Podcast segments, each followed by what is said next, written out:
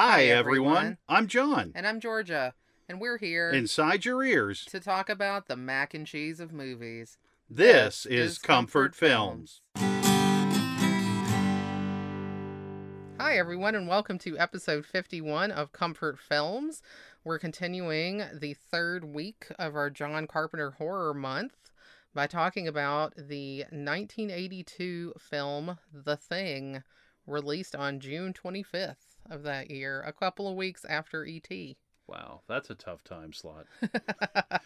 Hard act to follow at that time, for sure. Right. I don't see the families being like, let's roll up to the thing tonight. Like, gosh, we had so much fun with that alien movie E.T. Let's go see the thing. Slightly different types of aliens there. I think E.T. actually auditioned to be in the thing. Oh, John Carpenter was like, look, man, it's a totally different vibe than what I'm going for. yeah. It's know? like it's not that I don't like what you're doing, but it just doesn't fit with our movie. If I do another one, I'll call you. Right? Just the, the little red finger thing's kind of creepy to me, man. You know, it just, I don't know. That just put him over the edge. he didn't want any part of it. You John know? Carpenter could deal with everything in the thing, but then the red finger, no.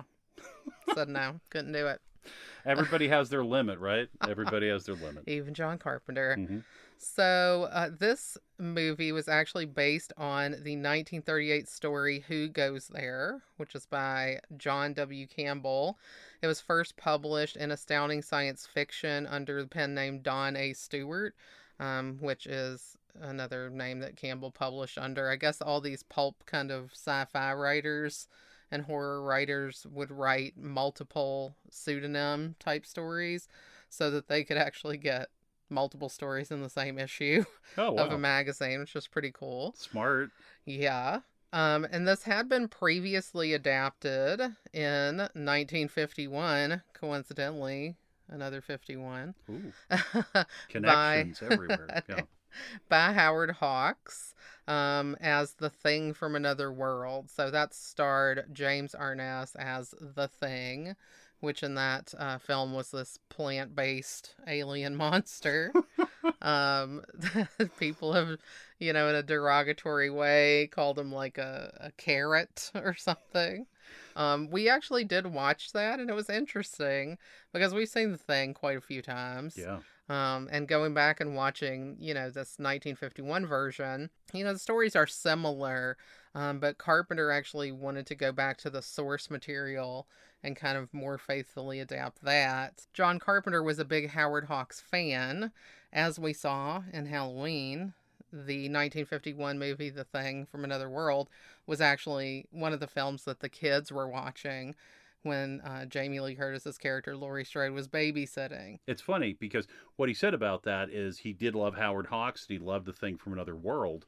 But when they were in Halloween, they needed something to show. And it was like, oh, I, I have this tape. You know, so it was like that was the reason that that ended up there. And at the time that it appeared in Halloween, he was never thinking that he would be able to do an adaptation of that work. Furthermore, he didn't even really want to do it because he's like, well, the movie's already been made. You Yeah. know, he he didn't want to just be doing a retread. and he loved that movie. Yeah. Like, he found it very scary and thought it was amazing. I mean, it's funny when I see that now because we've actually heard several people talk about how scared they were by that movie and how impressed they were with it. Mm-hmm. And it is a really, you know, decent movie for the time. We've watched a lot of like those old kind of, you know, radioactive beast stories of like the 40s, 50s Oh yeah. um and you know they're fun but Eh, it's interesting to me because having grown up on the horror that we grew up on that seems so tame and mild in comparison Yeah, you're absolutely right. I mean, that's the problem that I would run into. I mean, in particular, when we're talking about the thing, that ups the stakes to an entirely new level. There's Yeah. nothing that I've seen since that has ever matched that. And it doesn't matter, you know, how gory something is. It isn't just about gory. What's so impressive about the thing is you have 23 year old Rob Bottin, who is an artist. And these, yeah, right. And these are just these tortured beings, these tortured creatures, you know, and it's such a crazy idea when you think about this being that can just assimilate into anything else. And when it does, it absorbs them and it Yeah. always has them. You know, when you have that gruesome scene with Wilford Brimley doing the autopsy on the alien, and he just keeps digging. You know, it's like it's like Cadbury egg. You know, and there's just like you know another like wolf head in there or something. It's crazy. Yeah, well, because I mean, in that respect, you're really not just dealing with one alien. You're dealing with like every alien or creature or being of any type that that alien has ever, you know, encountered. Because he can store all that material. Uh, a gender the alien is he he it it whatever the thing can store all of that data and turn into all of those things. So every planet that it's ever been visited, every thing that it's ever encountered, it could turn into. Yeah, well, and it also really reminds me of Terminator 2. Makes me think about the T 1000 because very similar, right? The T 1000 could turn into anything. It couldn't turn into complex machines, but that's another story. you know, but it could imitate the voice, it could imitate the person. And when it dies at the end, it actually goes through the cycle of you seeing every single creature that it has been for the duration of the film. That's so interesting. I never would have made that connection, but it's absolutely similar to that. Yeah, and it well, and it's so impressive because you have this cutting edge special effects technology happening here, and it's all practical effects. Yeah, it's all makeup effects. It's all special makeup effects by Rob Bottin, who, as you said, was 23 years old. Wow. I mean, this guy's like the best. Also, like we watched a lot of interview footage with him and this is just like the dude you want to hang out with, I think. Yeah. Um, but he has such an imagination, and you know, everybody that saw, you know, these things he created is talking about how it's art, you know, and I fully agree. Like that's what blew my mind. Yes, it's gory. Yes, it's gross. But some of like the sculptural pieces, for me, the best one or the most intense one is that kind of splitting head yes. that they bring back from the Norwegian camp. It's kind of like the first one that we really look at, and it just looks unbelievable to me. And Richard Masur, who plays Clark in the film, said, you know, that he thought this was like art. He's like, this is something you could see in a museum. Yeah, I mean, you're dealing with someone again who's very young, very talented. You know, he created Blake and his men in the fog, and he actually played Blake, yes. which is awesome. And then between the fog and the thing, he did the howling and he worked with Rick Baker, and they did these amazing werewolf transformation effects, and everyone was blown away there. So at this point, when you have Rob Bottin coming in, he is ready to go. I'm sure he mm-hmm. had a million ideas. Well, we know he did because he said to John Carpenter, I have all these wonderful ideas. And John Carpenter thought it was great he had the ideas, but had no idea how they were actually going to bring those to the screen. Yeah. he actually ended up sending him off with Michael Ploog, who was the storyboard artist. And actually, um, if you can get your hands on the storyboards that he did for this, it's well worth it because it's really like comic book art. It looks beautiful. Yes. And so he kind of took Rob Bottin's descriptions and turned it into these drawings, like concept drawings. And they're really, really amazing. I mean, not everything even was able to make it to the screen, but the creativity of these creature effects was really off the charts. Yeah, I, I, mean, my favorite thing that I saw that didn't make it into the film was one of the characters was in front of a door, and this massive hand, which is the height of the character, smashes through the door and grabs the person. now that's that's terrifying. It's like the Hulk or you know Mr. Fantastic or you know it's just like it's so amazing and it's so creative. You you want to see that you know, like I wanted to read that entire comic book, and I would, even mm. though I know the story. There's so much in it, and yeah. there's so much detail in all of the characters. You can really make out, oh, that's MacReady. You know, you can see everything in this. They even have the booze bottles, you know, which feature prominently in the film. I mean, that that's one thing I want to talk about for a minute. I think it's so funny that you have this all male cast and then it turned out to be uh, an all male crew. I, I, mean, it was just like, well, when you have a bunch of guys together, okay, standards really drop through the floor, okay? like, I mean, this is when there's behavior that you wouldn't even think monkeys would engage in. You know, like nothing is clean. I mean, everybody is bombed, you know, the the whole time. You know, I mean, everybody is smoking and drinking. They have their own bottles. Yeah. You know what I mean? It's like wow, you are that deep in this. I mean, at the very beginning of the film, we actually see MacReady. He's playing chess on the computer. The computer beats him, so he actually takes his cup of whiskey and just pours it into the mainframe to destroy it. Just, Yeah. just like a total, just like Cro-Magnon man. You know, it's just like there's nothing there to keep them chained, which adds to the terror of this. Because you know you have all these guys that are questioning each other questioning themselves. Who is the alien? And they are trying to hang on to some kind of semblance of order but it entirely goes out the window. Yeah. it entirely goes out the window. Yeah, I mean that's really even before the alien makes it on scene, things aren't going great here. no You know, they can't get in touch with anybody. These storms are rolling in. They're in this mega isolated, really the most isolated place you can be on the planet unless you're in some submarine in the Mariana Trench or something. But like, you know, this is kind of as as uncharted wilderness as we get in the world now is in Antarctica where there's no one and the storms are rolling in. They're isolated from everyone. They can't communicate with the outside world. And all these people seem pretty fed up, even from the beginning. Yeah, I mean, at the very beginning, we have two Norwegians in a helicopter flying, you know, towards the camp, chasing this animal.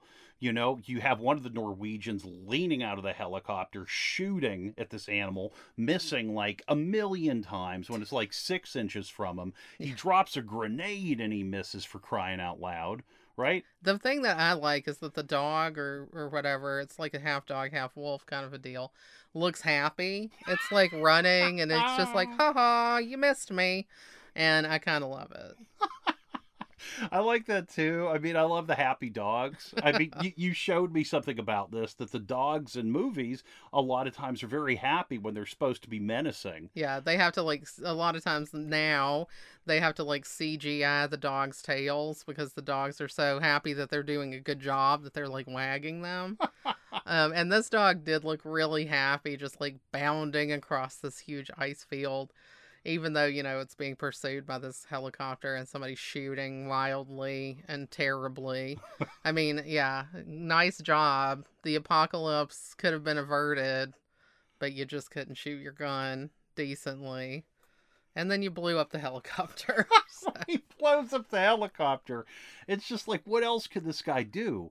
And then he ends up, you know, he like shoots Bennings in the leg by accident. You know, I, I can't believe he shot Peter Maloney in the leg. I mean, it was just like, oh my God, like right off the bat. Then he tries to explain to the guys of Outpost 31 what is going on. And it's in his native tongue. You know, they don't speak his language, so they don't understand what he's saying. But he actually lays out the entire film to them. yeah. So if they understood what he was saying, they could have stopped it once again. But they don't. You know, and what do we have? We have someone from Outpost 31 with a hole in their leg. Doesn't look too good, right? Yeah. I mean, unfortunately, that's the kind of problem that we have in this movie is that I think things keep just getting messed up. Mhm. I mean, over and over. And this part with the Norwegian felt like Tower of Babel kind of situation. Yeah. where you know you have all these people they can't communicate with each other so they can't avert crisis Yeah, I mean, you know, they can't communicate, but what can men do? Violence, mm. right? so Gary, you know, comes and he shoots the Norwegian as the Norwegian is pursuing the animal and trying to take it out and save the world. and then you have clark played by richard masur who loves dogs you Mhm. know he's like closer to animals than humans so he's like instantly protective of this malamute dog Mhm. and you know then lets the dog wander around the camp for the rest of the day you know rubbing up against everyone including bennings with his open wound Yeah. So lots of mistakes were made. the thing is really terrible because it does seem so nice and loving to these guys of Outpost 31 from the very beginning. Yeah. You know, it's like, save me, save me from this crazy man with a gun. And again, it looks happy. I would have taken it in too. I would have been Right? like, this dog is great. Yeah, I mean, it's, so it's like you're on the side of the animal. So it's, yeah, it, it's it's a hairy situation. The thing was very smart to choose that form. yeah, I mean, it's just so nice. Yeah, and people love, you know, a lot of people love dogs. Um, if he rolled up in there with like the cockroach legs and the Ooh. stalk head that we see later, might have been a different story again. It But would. he looks like this floofy, happy, you know, excited dog. Of course, nobody wants to get rid of that.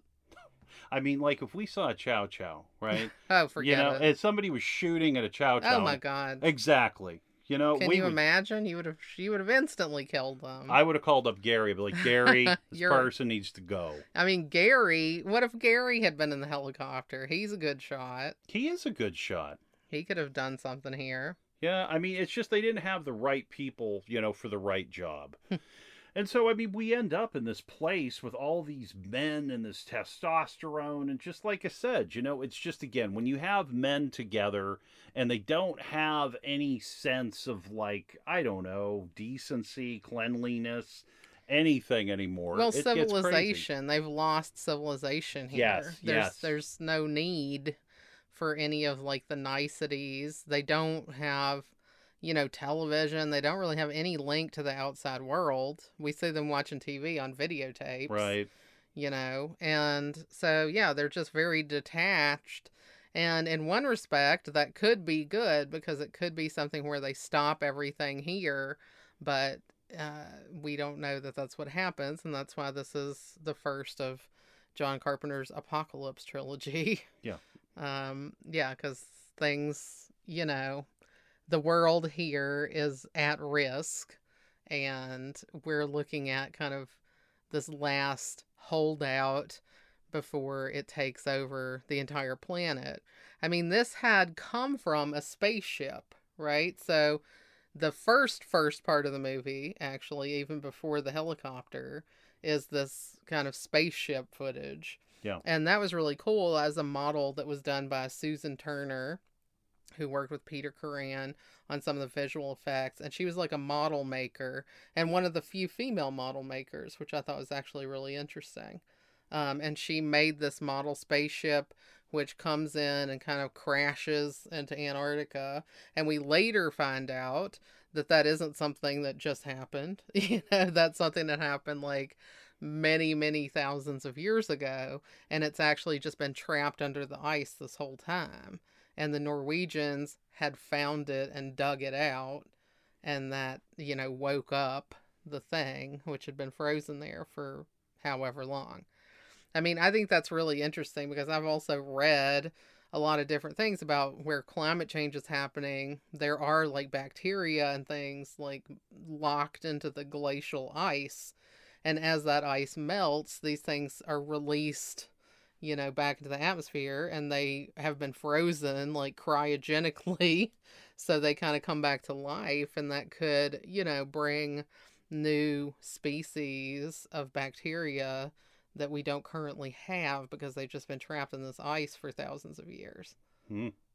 Well, I mean, what I thought about was the film from 1951, and the creature, the thing, was in this block of ice. You know, that's where they had the thing, you know, and when they go to the Norwegian camp to investigate, they actually see, you know, just this hollowed out, I don't know what you want to call it, ice coffin, ice block. Yeah, And the room looked very similar to what we saw in the Howard Hawks film. yeah, it was kind of like an homage to that.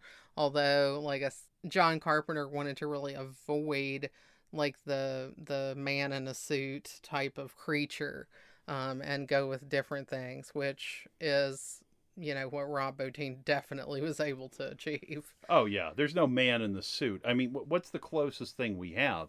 I, I think the closest thing we have to that would be uh, the piece that Stan Winston's people did, um, which is the dog, because they had it as a puppet. Mhm. and there were people under the floor working right. you know that kind of you know thing dog wolf beast i don't know what you would call it you I know don't know either, but it was so gross because it's like all slimy and it's Oh, like yeah. like these tubes that look like bloody intestines are coming out of it and stuff. It's totally foul. Um, but I think that the Blair kind of beast at the end Oof. is kind of man in a suit thing, but not. I mean, again, it is another visual effect, and there was a little bit of stop motion with the tentacle um, piece that did make it into the movie. There's a lot more that didn't. Um, but that at least has like some partial human form. But there's a lot of insectile kind of stuff going on, which I'm super creeped out by. And, you know, when the initial like Norwegian dog does his transformation, it is nuts. Like the face splits into like these petals and it almost looks like plant like again. So I don't know if that was meant to be an homage to like the plant like alien from the 1951 movie, but I did see like a kind of a gory plant in that kind of uh, dog transformation. And then like all those little whip like um, tendrils that are coming out. Yeah It reminded me of a really disgusting version of like that toy that we had when we were kids that would spray water. Do you remember what this was? i don't It was like a I don't know what it was called. Maybe it was called like a wet willy or something, but it like you would hook it onto your garden oh, hose. oh yeah outside yes i know what you're talking about yeah And it would like spray water, but it had like these long tubes. So the tubes would like, you know, flip and flop around. And that's what I kind of thought about with that dog when it started transforming because it's shooting out all these little whip like tendrils. And it was super gross. Well, I think the grossest thing in the entire film, but my favorite Mm. thing is what happens with Norris. Oh God. I think that is one of the most amazing sequences I've ever seen in any movie. Yes. Yeah. Uh Norris is played by Charles Hallahan. Um, has had like a heart condition and he just kind of has this natural death and they bring him into, you know, their medical area and Dr. Copper, which is played by Richard Dysart, is trying to revive him. And as he puts the paddles of the defibrillator to his chest the second time, it collapses his chest cavity and traps his hands, traps uh, Dr. Copper's hands, chops his arms off. And then, like, after that, which is freaking disgusting enough, his head, like, starts detaching of its own accord, slides off the table. It looks like, I don't know, egg yolks are like exploding in his neck. And then he his beheaded, you know, his decapitated head is on the ground, uh, shoots out like one of these tendrils and starts dragging itself forward. It like hides under the desk. Then it sprouts like six gross lobster legs or something and little crab eyes and starts like crab walking out the door, leading to Palmer's line, You got to be fucking kidding. which is the best line of the movie. Yeah. they told a little story about uh, about that and Richard Masur was like, "You got to get that. You got to get coverage on Palmer saying that because that's going to be like the best part of it." And Carter's like, "Oh, I don't need it. I've, I've got what I wanted." And he's like, "No, you got to do it. You got to do it." So he took that shot, and they ended up using it. And of course, it is like the funniest thing in the entire movie because you're watching this, you know, you just go through the whole sequence, which is absolutely horrifying and then you know this thing walks out and and it looks like a crab and then Kurt Russell shoots it with you know this flamethrower that was something I found very funny in the movie is that they just keep shooting things with a flamethrower and the whole building doesn't burn down it's just like politely goes out I like that very much as well. And I also, you know, did note that. I was like, oh, that's very interesting. I mean, they used that that flamethrower on the dogs, fine. It seems like plenty of time goes by. Then they shoot the little weird crab beast with it. That's in the hallway. Nobody's, you know, the whole building doesn't burn down, even though everything must be connected to that. And then later on, after they do the blood test scene, they shoot, you know, more flamethrower again. And one guy, you know, Palmer actually was the thing there. He runs out of the building on fire. Nothing's burning, just him. It's fine. And then they burn up uh, the character Windows, who he had attacked. Still doesn't burn down the building. Like they don't really get to, the building is safe until like they actually use dynamite on it. So I don't know if it's just like non-flammable or if the flamethrower again is just a very polite instrument. Very possible. That's very possible that it that it's polite.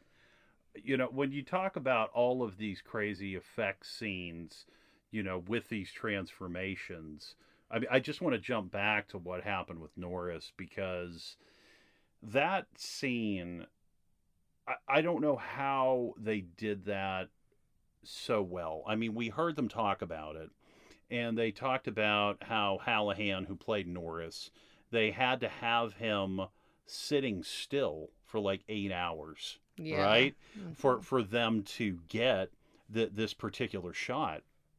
And when they went to do it the first time, it just it wasn't up to snuff. It didn't really happen.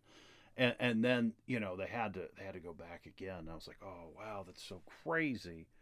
And I mean, you talked about you know Norris looking like like a crab to you. For me, it, it felt more like a spider. I felt Mm. like it was it was a spider, but it was like you know the legs that came out. You, you know, they almost they were like bones. I felt like they almost came to little points. Yeah. You know, it's terrifying. And and then you have Norris's head upside down on the thing. Oh my god. I mean, the thing woof. I, I mean, I'd say the scariest one for me would be when we have Bennings outside with these massive claw hands, and you can tell that he's still human. You can tell that there's part of him that realizes that that oh my god, look at my hands, and then there's part of him that's the alien, and then they just burn him. Yeah, it's Oh. it's really awful because I agree. Like, you see like this haunted look in his face and his Mhm. eyes, and that actor has like really big, round, like expressive eyes anyway, Yeah. and he just looks so horrified at what's happening to him. Mhm. Like he seems very conscious and cognizant of what's going on yeah. and it it's it's disturbing like on a very visceral level because it's not the same as other you know scary creature movies where you're just getting attacked by like this vicious beast you know you in this case are getting taken over so it's like your body isn't even yours anymore and it could be happening without you even knowing it at first I mean, I think that this is kind of what's happening with Blair when he goes crazy. Um, I happen to really love that scene. Um, Wilford Brimley as Blair is probably my favorite character because we see him like kind of modeling the communicability of this kind of disease.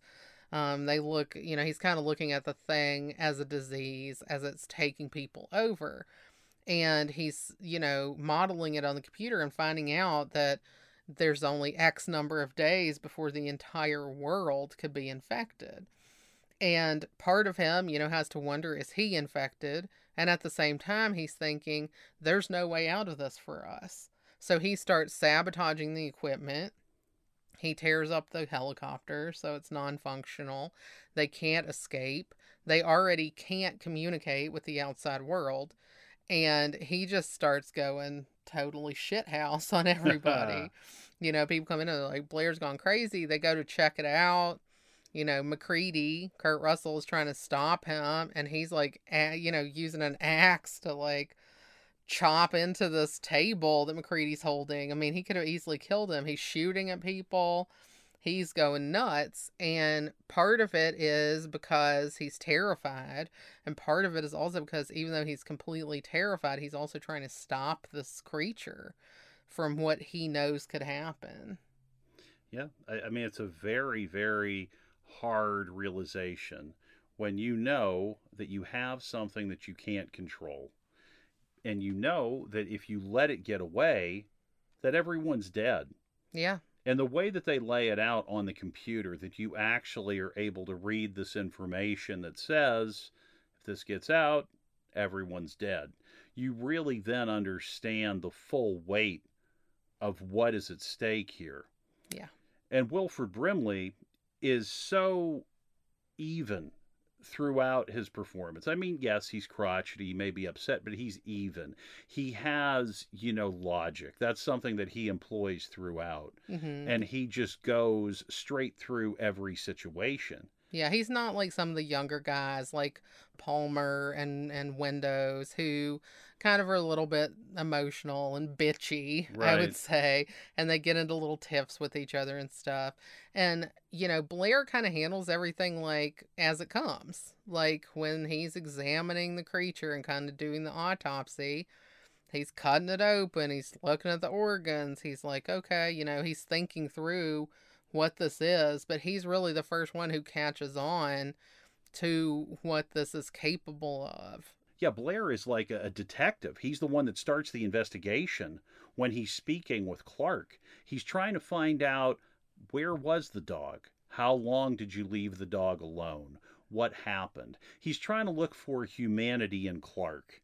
And Mhm. Clark is a very stoic character. He seems to be very much an outsider in the group. He's very quiet. And that can make people very uncomfortable, particularly when you're trapped together somewhere. If you don't know what someone is thinking to begin with, that's scary. And now you add in an element that that person actually could be, you know, this chameleon killer. Oh my God. Yeah, and and he did have the most access, or the thing did kind of have the most access to Clark, so everybody kind of suspects him uh, initially. So it's really interesting. We have 12 men at Outpost 31, you know? So it's like, I never realized there's that many people. Like, I try to count and I'm like, really? There's 12? I always leave one out. I always count like 11 every single time. I don't know who I'm leaving out. It's not the same one every time, but I, I keep leaving one out. I know it does seem like there are a lot at the beginning, but you know, pretty soon that gets taken care of. right? Yeah. it- It's like natural selection, I guess. You know, everybody just kind of goes down one at a time. yeah, but you pointed out something really, really interesting about a connection with this and another movie that I never would have put together with this. Well, it's just the number 12, right? That's the thing that brought it to mind. So, and men. Uh, yeah, well, yes, of course, and men. So, what I'm talking about, of course, is the film 12 Angry Men. And what do we have in that film? We have 12 angry men in a room. Most of the film is spent in just this jury room.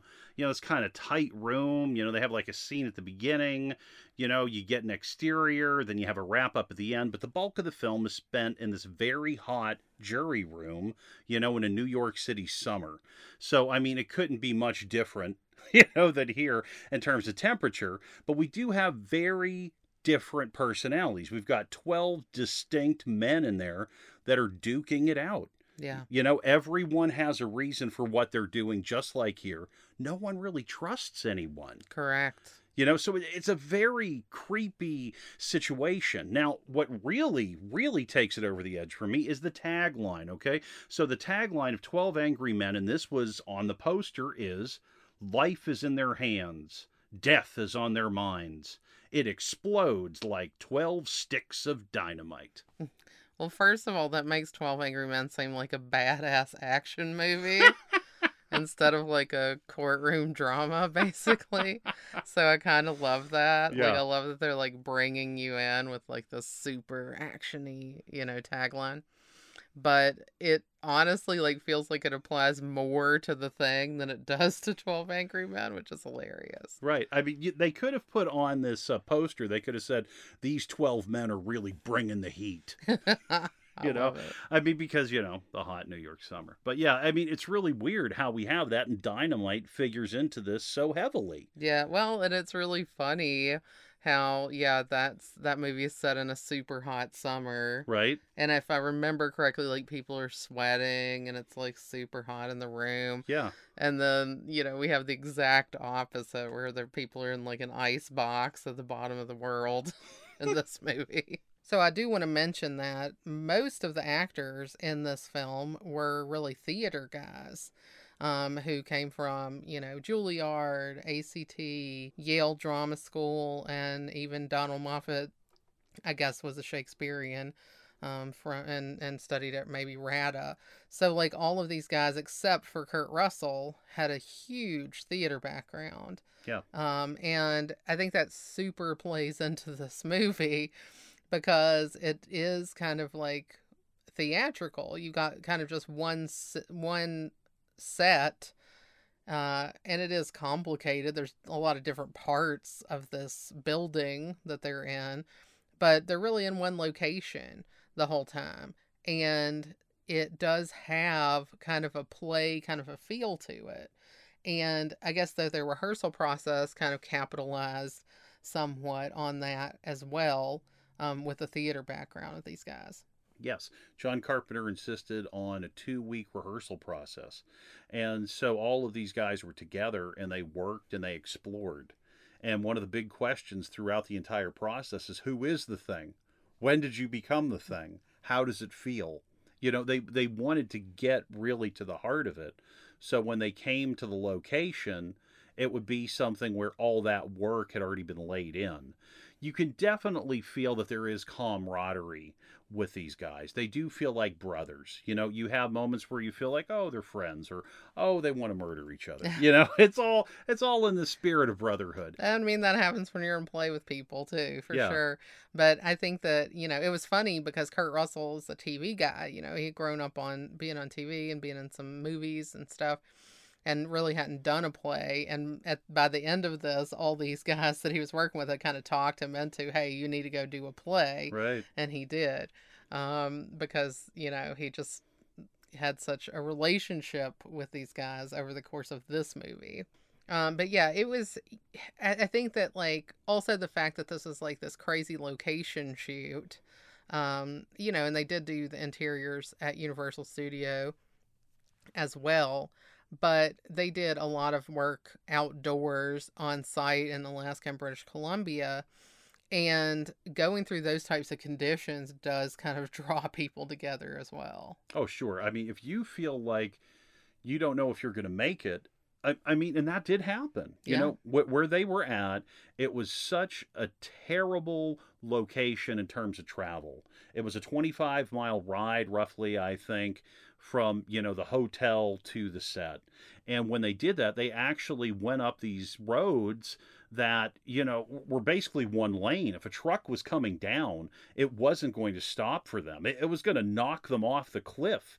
You know, this is like an ice road truckers type of thing. You know, it's like a reality show. Yeah. Yeah, they actually had a story that one time on the way to the set, the bus actually kind of jackknifed and the back wheel went off the edge, went off this cliff. I mean, this is like a movie, and you could feel it kind of teetering, like, oh my God, we're going to go over.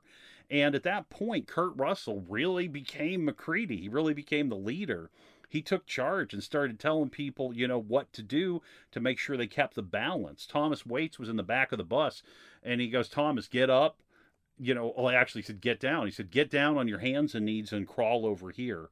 And he had everyone kind of crawl over, you know, one by one, you know, so that they could even out the bus. and then they moved it back onto the road um, and and they were able to go on but this would have been like a i don't know they said like a thousand feet down Oh my God. you know and and it's terrifying and all the all the the actors were on this bus so it was pretty wild um And then you did all that before you went in for a 12 hour plus day, you know. And I mean, they had heaters actually at the location, you know, because they did some interior work up there.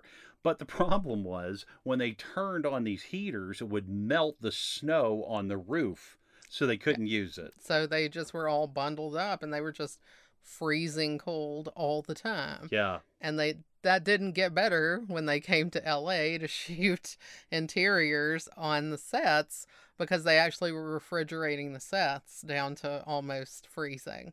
So you would be in these sets filming scenes at 32 degrees or whatever so that they could see your breath. And then the actors would have to go outside where it was like over 100 with all of this cold weather gear on. So it was just a physically challenging shoot all the way through, whether it was on location or at the studio.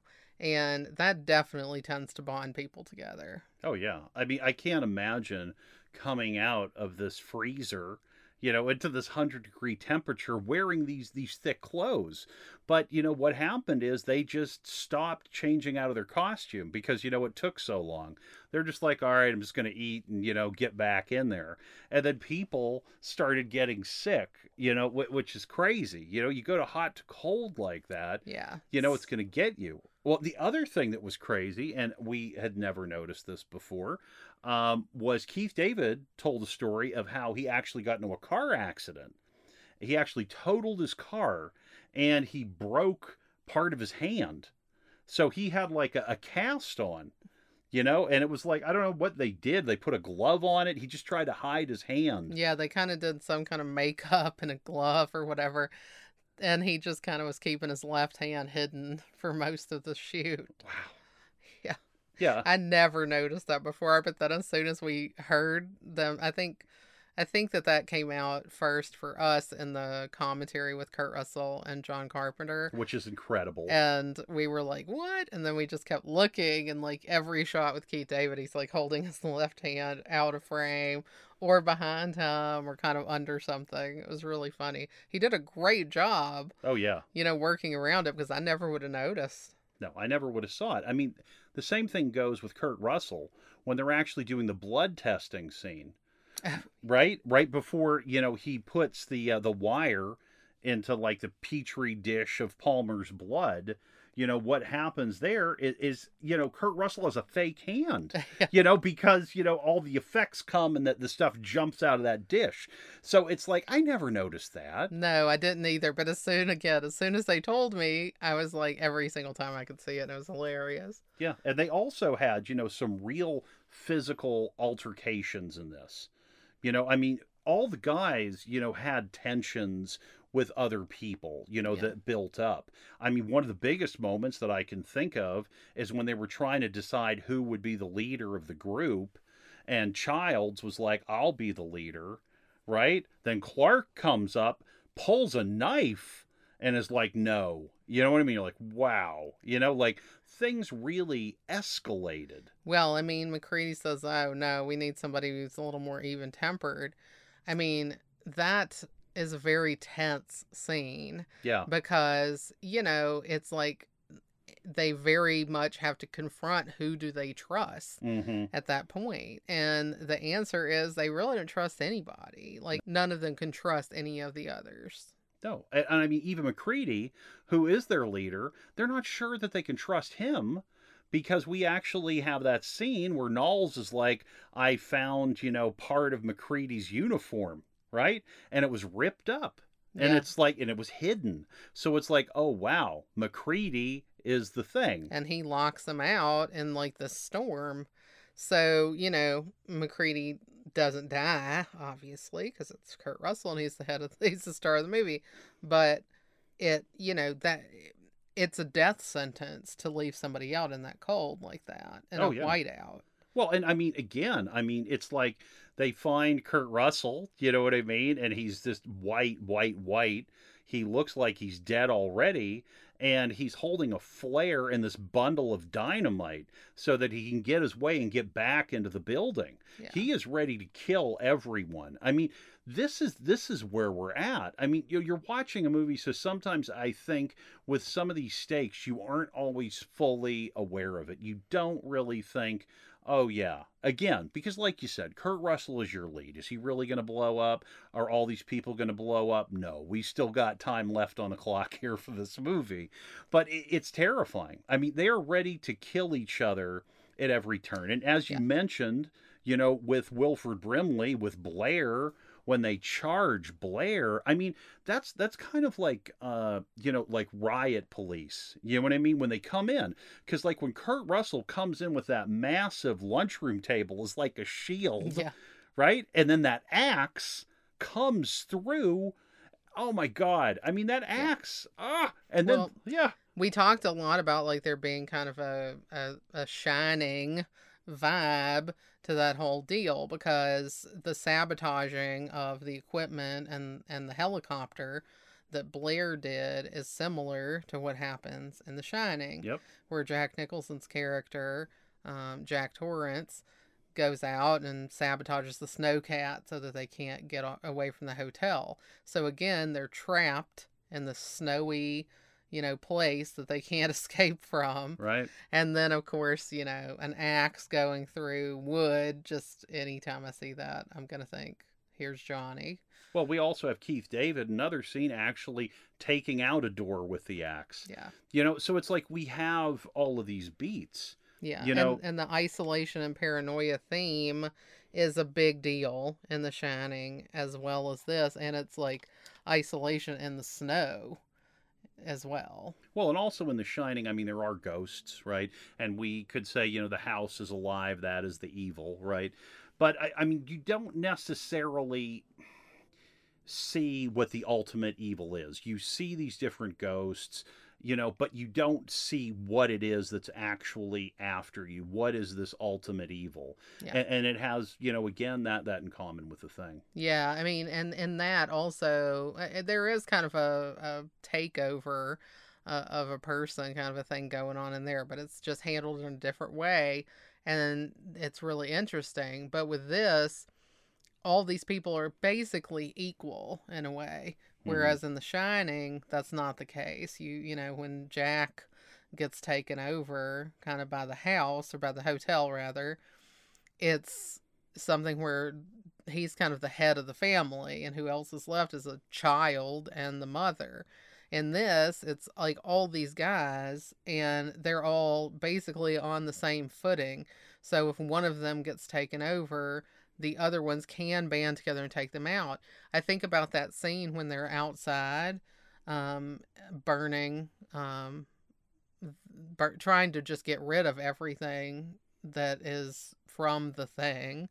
And MacReady says like he has this big speech which is really awesome where he says like I know that I'm human you know and if all the rest of you were the thing then you would just attack me and I would be dead so I know that some of you also must be human and it just kind of opens that door to be thinking like who's who who goes there as the title of the original story, you know, implies. You have all these people. Anyone could be infected. You don't know who's safe, and you don't know how long that you can be safe, and it's scary. Well, and the people that seem to be knowledgeable, you know, are the ones that seem to be the most susceptible. Because, you know, when you see someone like Blair go over the edge, and then, you know, they put him into that shed, when he is in that shed, he goes even more crazy. He is so disturbing. When MacReady goes back and he opens the little, you know, I, I don't know what you want to call that peephole, you know, little porthole in the door to take a look at Blair. And then we actually see a noose swinging next to Blair. And Blair's like, Yeah, I'm okay now. I'd, I'd just like to come inside. You know, there's anything wrong, I'm, I'm okay now. And you're just like, Oh my God. Like this guy, you can't, you can't go ahead, you know, and trust him and and this was the person at the beginning that was giving you all of this information on the thing Yeah. you know in terms of the anatomy in terms of what was going on he was the one again that kind of begins this investigation of who is the thing He you seemed know? very trustworthy and very reliable. yeah And then, like, he, you know, he transforms. And as we find out later, he's been taken over just about the entire time. He's like dug out a tunnel underneath that room. He's like built a spaceship basically out of scrap parts I mean, I was like, kind of, what happened here? Yeah. because like they go under this, you know, they go into to to check Blair, um, to do the blood test on him, and he's not in the room anymore. So then they go under, they find like this hidden room that I'm have to assume has just been made since Blair has been in there. And he's built all of the stuff up, and I'm like, how did he get these parts? Like, what is this guy doing? How how fast does he work? And it was really interesting, interesting kind of thought to think that you know Blair, at the Blair thing hybrid. You know, I guess that I find Blair to be a really intelligent kind of character. So it feels like when the thing combined with him, it kind of was able to make this kind of hybrid creature that was really capable of achieving a lot of work, you know? Um, and that seems to be what happened. And it's absolutely terrifying when we see Blair show up again, you know, when they're kind of walking around in the building. And Blair shows up and like grabs Garry. it scared the crap out of me. Yeah, I mean, it, it does turn into, you know, a straight horror film. I mean, Oh, it yeah. makes you think back to Halloween. You know, it, it's just like this expressionless face, and he's taking people out one at a time. I mean, it's. Well, and you also have to think about the fact that, you know, Blair Thing has all of these things that the thing has been. So when we finally see what all Blair Thing is, Yeah. ah, I mean, it's like mid transformation. He's got like this thing growing out the side of his head. Half the head is Blair. Like he's got half the torso of Blair, half the torso is turning into something else. The bottom half is tentacles. And then the dog creature kind of explodes out of the chest. And you know, it's it's bizarre like the transformation that this creature is able to do, it can turn into any of these things, but it seems like it almost gets confused when it's doing it because it has too much data or something. And then it has like all these pieces and it doesn't know how to make sense out of what it's supposed to be. It's really weird. It's very interesting because just as all the humans are confused about are they infected, who are they? You know, it, it seems that the thing also shares that as well because it's, you know, it's in a different place. Yeah. You know, that this is not, you know, this is not the home. You know what I mean? Uh, it's very, very, very scary. I didn't even think about that until right now, but I mean, yeah, it is possible that this alien creature is like traumatized because it crashed. It's been frozen and dead, you know, effectively for thousands of years. And then when it's suddenly violently woken up, it doesn't know what's going on. It's, has no you know, it could be terrified. So, you know, now you're sympathetic. Now you feel bad for that fella. So another person that we should talk about is Albert Whitlock. Now, Albert Whitlock is a genius, okay? he worked with Alfred Hitchcock countless times, Another one of John Carpenter's mad heroes. right? So, I mean, I'm sure he would jump at the chance to get someone of this caliber. I mean, this guy is incredible. I mean, he worked on The Birds, he worked on Marnie, he worked on Torn Curtain, Topaz. He also dipped his toe in the James Bond pool with Diamonds Are Oh, Forever wow. right? Frenzy, Family Plot. He did Dune, you know, the David Lynch Dune, That's wild. right? And he also worked on Clue, Ah, right? Clue. Coming soon to a podcast near you. Wink, wink. Wah, wah. And Debra Hill worked on that too. Oh, I- wow. See, I love how all this comes together. So, you know, Albert Whitlock is a matte painter of the the highest order. So he works in a way that he calls original negative. And what this means is that he will actually take the undeveloped film, they'll take a small piece of it, and they will do all of the work that they need to do on that film. You know, and then they will develop it and they'll have the image there because it's just it's incredible. You know, I hope I explained that correctly because it's so it's so wild to me. But yeah, I, I, mean, these guys are able to make the impossible possible with what they do. It's completely seamless. So I'll point it out. So when they actually have the scene where they go to the crater, okay, we see the guys coming up to the crater, and we see this enormous, you know, frozen tundra. Okay, they were basically on like a white carpet, a small kind of white carpet.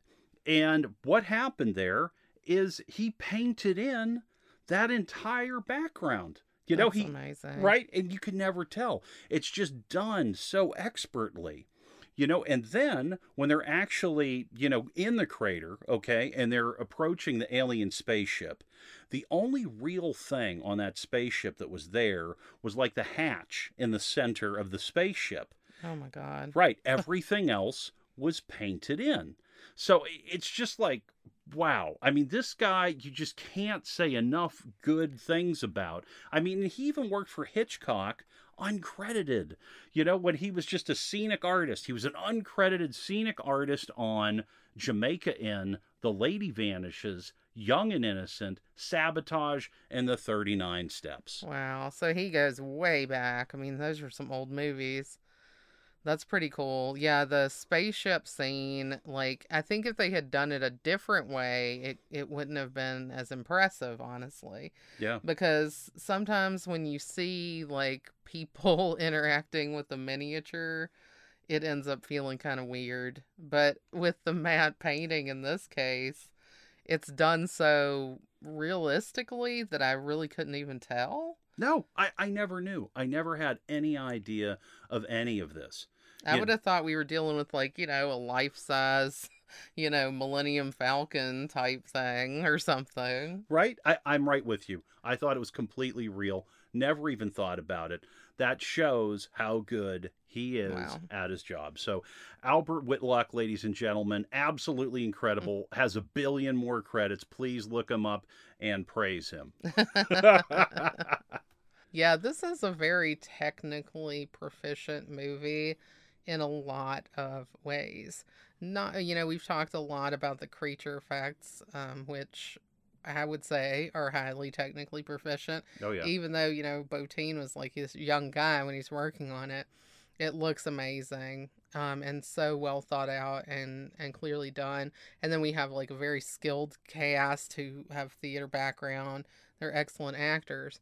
Um, but we also have Dean Cundey, again as the cinematographer and lighter and what he was able to bring to the table here as usual is pretty unbelievable. If it wasn't for Dean Cundey, we wouldn't be able to see these Rob Bottin effects because apparently Rob Bottin had some issues with some different things that he had done and he didn't want the creatures to be shown in bright light. Um, he was like, oh no, he wanted everything to be dark. And Dean Cundey was like, no, we're going to have to light this.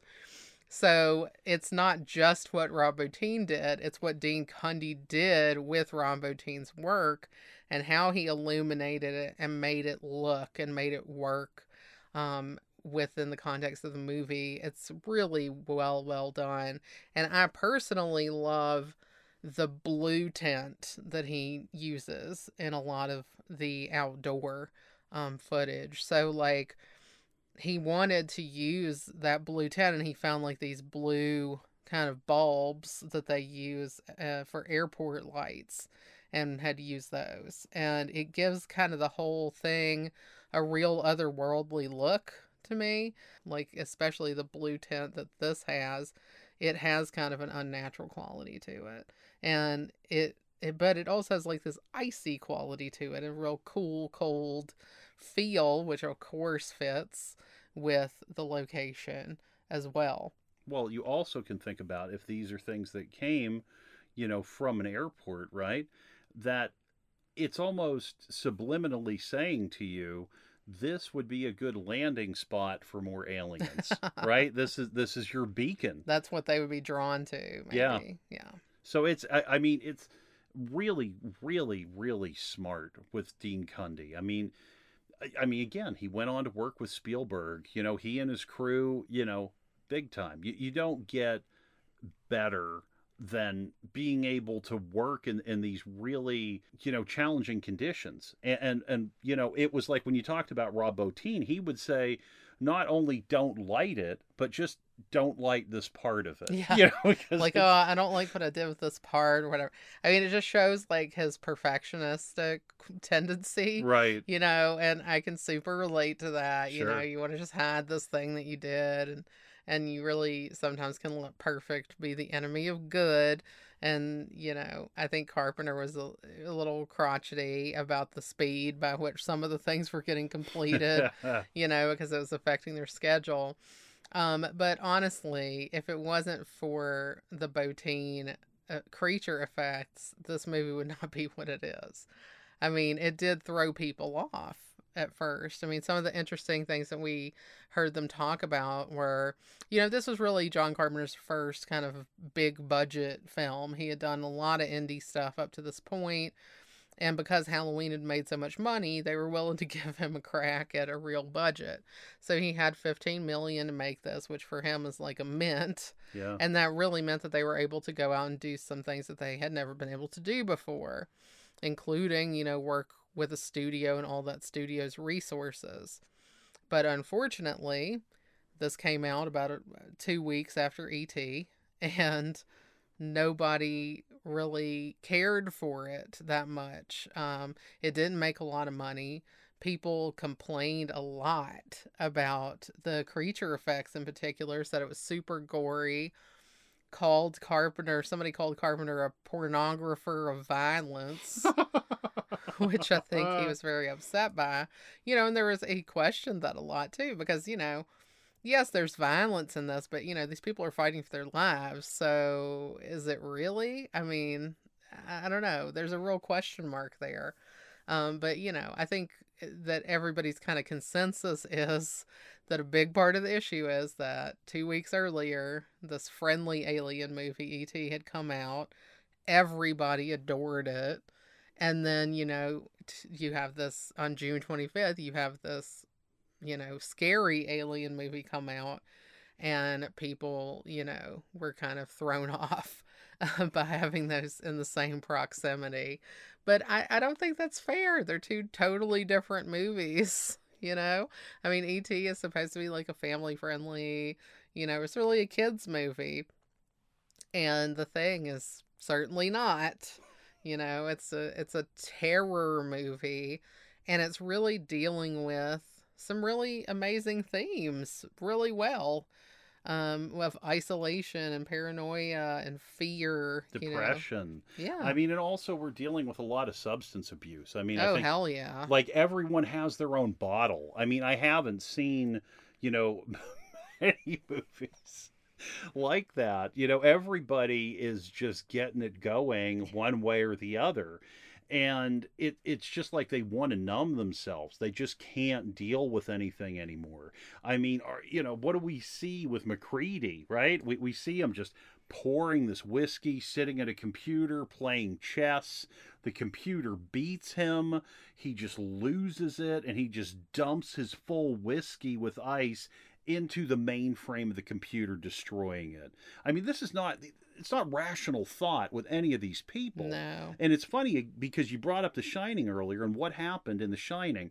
The alcohol, right? That's what the house tempted him with. I mean, and when we're dealing with the thing, the alcohol is, is already present and they're already pissed off at each other. yeah they're already mad there's already a lot of like bad juju between these guys and the more that they are afraid and the more that they're drinking Yeah. and all these things uh, it's not making things any better No, I in the Howard Hawks film, we actually had some women at the base. yeah and it seemed to you know make it that the men would like you know be maybe slightly more human Well, it sometimes it but felt it more- still was creepy yeah. it felt more professional like it felt like they were at a workplace. Well kind of. Think about you know the one scene where the guy goes in and I, I can't remember the names of the characters, so I'm a loser.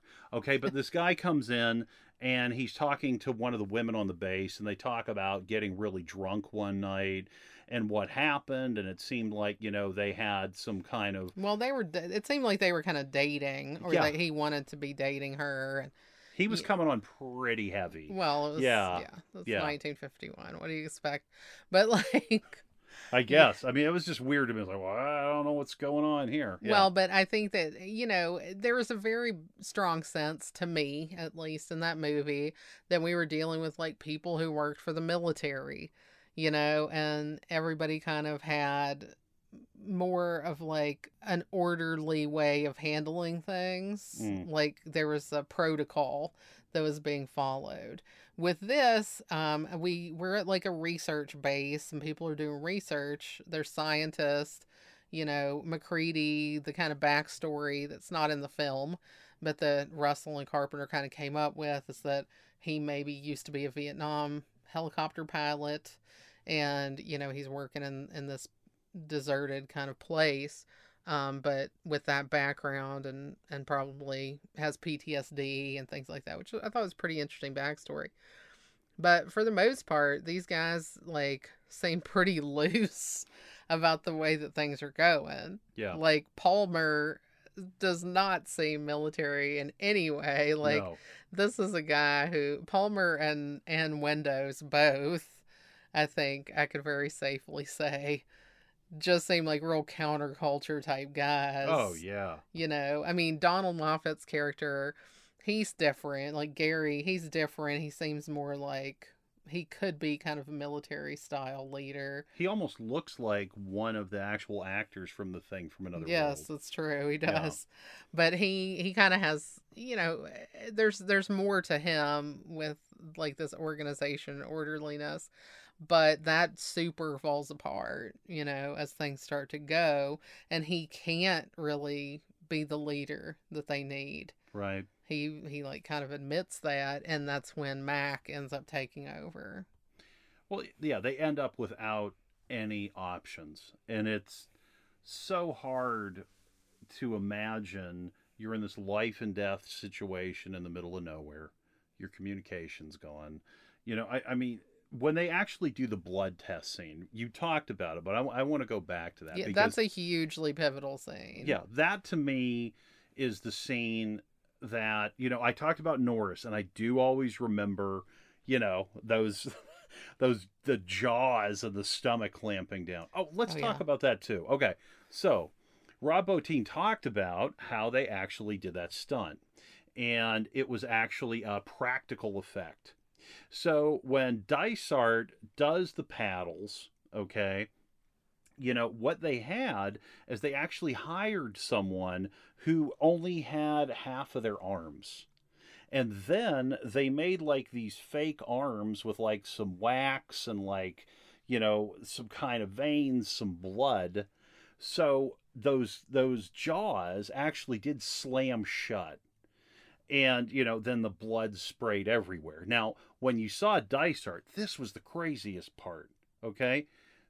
It they made a mold of Dysart's face and put it on this amputee that was his stand-in. Now that is seamless. I, I've never seen that. ever. Unbelievable. Unbelievable. The way that it, I mean, you don't think about it. No. Not for a second. Wax bones, like blood, like what? I mean, these just right there. I mean, you could have told me that they just were like, yeah, we're just going to have to chop your arms off for this, Dysart. and he was just like, well, you got to do what you got to do. And I would have, I would have probably bought it. I mean, like, it's so real. I mean, it's. I, I mean, yeah, we have that, which is such a tense scene. I mean, every action set piece in this just ratchets it up even more. You really don't know where you're going. And watching it, I was like, "Oh wait, who is the thing here?" I like you don't remember because No. there's so many things to make you think, "Oh, it's this person. Oh, it's this person." So the blood test scene. And then that's, yeah. And the blood test scene is where we get like the suspense.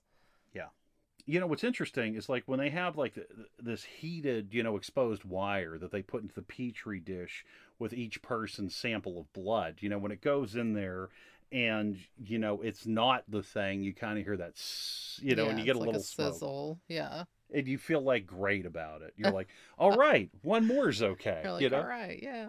Because really only one of them was infected at this point. Oh yeah, and everybody thought that that person was Clark, and Clark was fine, which means they just shot a guy in the head. Now that had to happen because Clark was literally, literally going to commit murder. This was self-defense, and it had Yeah. to go down.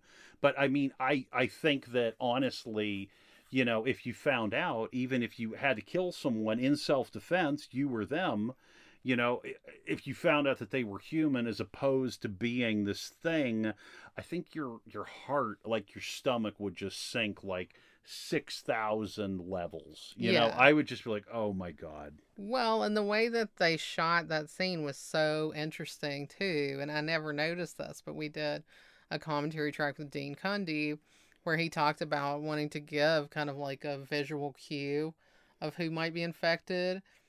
And what they did was that they made sure that in every character they showed light in their eyes except for one. And the one character that they, you know, pan across to and you don't see the light in their eyes is actually the one who is infected. And I thought that was amazing. It was so smart to use light in that way. well it's just so great that you have all of these talented people working on this project that are thinking down to the very last detail every step of the way. You know i never noticed it you know maybe subliminally you know it's something we pick up on. I think that sometimes you know when you watch something and you know it's really good okay and and it's beyond just the acting or it's beyond just you know the cinematography there's just like this extra something. It's because there's all of these intelligent beats these intelligent moments throughout and and dean cundey you know, is that type of cinematographer that just has so much knowledge, so much skill. He, he can give us that. Yeah, the, his ability with light is just about the best I've seen. Um, he's able to really smartly think about how light, not only like on set, how it's going to work, but how it's going to translate on film. And, you know, really telling the story using that as one of the tools. That's what I'm impressed by with this movie, really with all John Carpenter's movies. But in particular with this movie, they're using every possible tool to tell the story. They're using the camera frame, they're using the story, the screenplay by Bill uh, Lancaster, uh, was actually Burt Lancaster's son. I didn't know that. That's crazy. And he wrote Bad News Bears, Which is a slightly different movie than this. right? You know, there's some terror there, but it's, you know, brought on by teenagers. Uh, but there's a lot of boozing as well. That's true. right. Matthau's hitting the bottle. yeah. Um, but you know, they use the script, they use the lighting, they use these insane locations, and somebody that we have totally ignored uh, is uh, John Lloyd, Oh yeah. the production designer who designed, you know, this the whole look of the film. And I mean, could it be better than it is? I doubt it. No. The production design in the thing puts me in mind of the production design of Cloud City and The Empire Strikes Back when everything is going wrong. I'm talking from like the, you know, Darth Vader, Luke Skywalker face off and the carbon freezing chamber to the end. It gives me that type of terror it, it's a practical setting. It makes sense. You see beds, chairs, desks, radios. These are things that make sense, but they feel terrifying. Yeah, it feels like an uncomfortable place to be. Yes. And clearly, you know, these people are trying to make it comfortable. It's their home. This is mm-hmm. where these guys live, like it or not. But it is sparse, it's spare, it's disturbing in a weird way. You know, I mean, even down to like costume and things. You know, the clothes that people are wearing, the the cold, you know, how cold it always seems. Um it it's it's spooky. I mean, they don't have a lot of space, so things feel kind of claustrophobic and crowded. You know, and even you know they were mentioning this when when they go into like this basement area at the end when they end up getting attacked by the Blair thing. There's so much stuff down there. Like how did all that stuff get there, you know, to Antarctica and the the idea in my head is like once it's there, it's there, you know, you're not going to take it back. Right. So it's almost like, you know, it's so much trouble to get things to this area that once they bring stuff there, once they transport things there, whether it's broken, whether it's unusable, whatever, they're not going to take it back. They're just going to throw it in there and Well- it's just going to be there. that actually, you know, is borne out in real life. Because one of the features that we saw in the thing were people that went back to the location Yeah. many, many years later. They found parts of the helicopter. Yeah. You know, they found parts of, of the buildings. They, they found all these things. So you're 100% right. Yeah. Well, uh, yeah. I mean, it makes sense because, you know, that was shot in in like a, a mine kind of thing. That's that's how they got there. It's like these mining roads, but that mine closed down the next year. So it is a super isolated place, very similar to how, you know, this Antarctica base would have been. Um, and that makes me wonder, you know, how does that work? Because there are like research bases in Antarctica you know, I, I can't imagine that people are just, you know, littering the landscape with like old machinery and old things. But, you know, it seems like in this movie, the idea is that they brought it in and didn't pack it out. But again, I guess that makes me more comfortable with the idea of the Blair thing underground, like constructing a spaceship out of parts. They probably had a lot of parts Uh, yeah, I, I bet they did. You know, just stuff that they had abandoned in this building. Yeah. I, I mean, there is no trash. You know, there's Yeah. always another way to repurpose it. Going back to John Lloyd's work, building this base, I mean, how smart was it to go build it in summer and then wait until the winter time when the snow had settled on it? Yeah. You know, I, I mean, they still needed to dress it some, and they actually talked about how they still needed to blow some fake snow Yeah. uh, which is crazy. But um, yeah, I, I mean, John Lloyd is a person that when he talks about this film, when we've seen him in interviews, he just has this wonderful, even temperament. He's very intelligent. And he knows exactly how to do his job. So, John Lloyd primarily worked as an art director. And uh, he also has a very interesting connection to Alfred Hitchcock in that he worked on 137 episodes of Alfred Hitchcock Presents Oh, that's awesome. as an art director. So, yeah, for John Carpenter, it was like the red carpet treatment yeah. getting John Lloyd Yeah. and getting Whitlock. I mean, getting, you know, all of these people that, that are somehow connected to his heroes because we know Carpenter loves Hitchcock, Yeah. right? Absolutely. You know, everything, everything comes back around. Um, yeah, it's just, just an amazing movie, top to bottom. I, I mean, there's nothing that I could say about this uh, that's negative. I, I, I mean, there's just nothing that that I have that I'm like, oh, you know, I do have the burning question, which many have: Who is the thing? Right? When we're there with Childs and MacReady at the end, who is it? Yeah, before we move on to the end of the movie, which I definitely want to talk about in detail, I just want to quickly give a little bit more praise to my favorite actor in the film, Jed. Oh yeah, the the dog. So the dog, not the one that's running across the the snowfield, because that was a dog that was, I guess, painted to look like Jed. Jed is the animal actor who we see kind of walking around the base, and he's a half wolf dog. And everyone just constantly was talking about how amazing he was because he was so well trained that they could have him, you know, walk by a dolly. He doesn't look at the dolly. He doesn't look at the camera. He doesn't look at anybody who's operating any of the equipment. He's just so well trained that he just would walk down the hall, you know, stop where they wanted him to stop, look where they wanted him to look. And it was really funny because Richard Masur, like, just seems like he was totally enamored with this dog, and he was so happy that he got to work with Jed. And every single person on the commentaries is like, "Oh, Jed was a great dog." You're right. So, and we also think Jed was great. He looked great.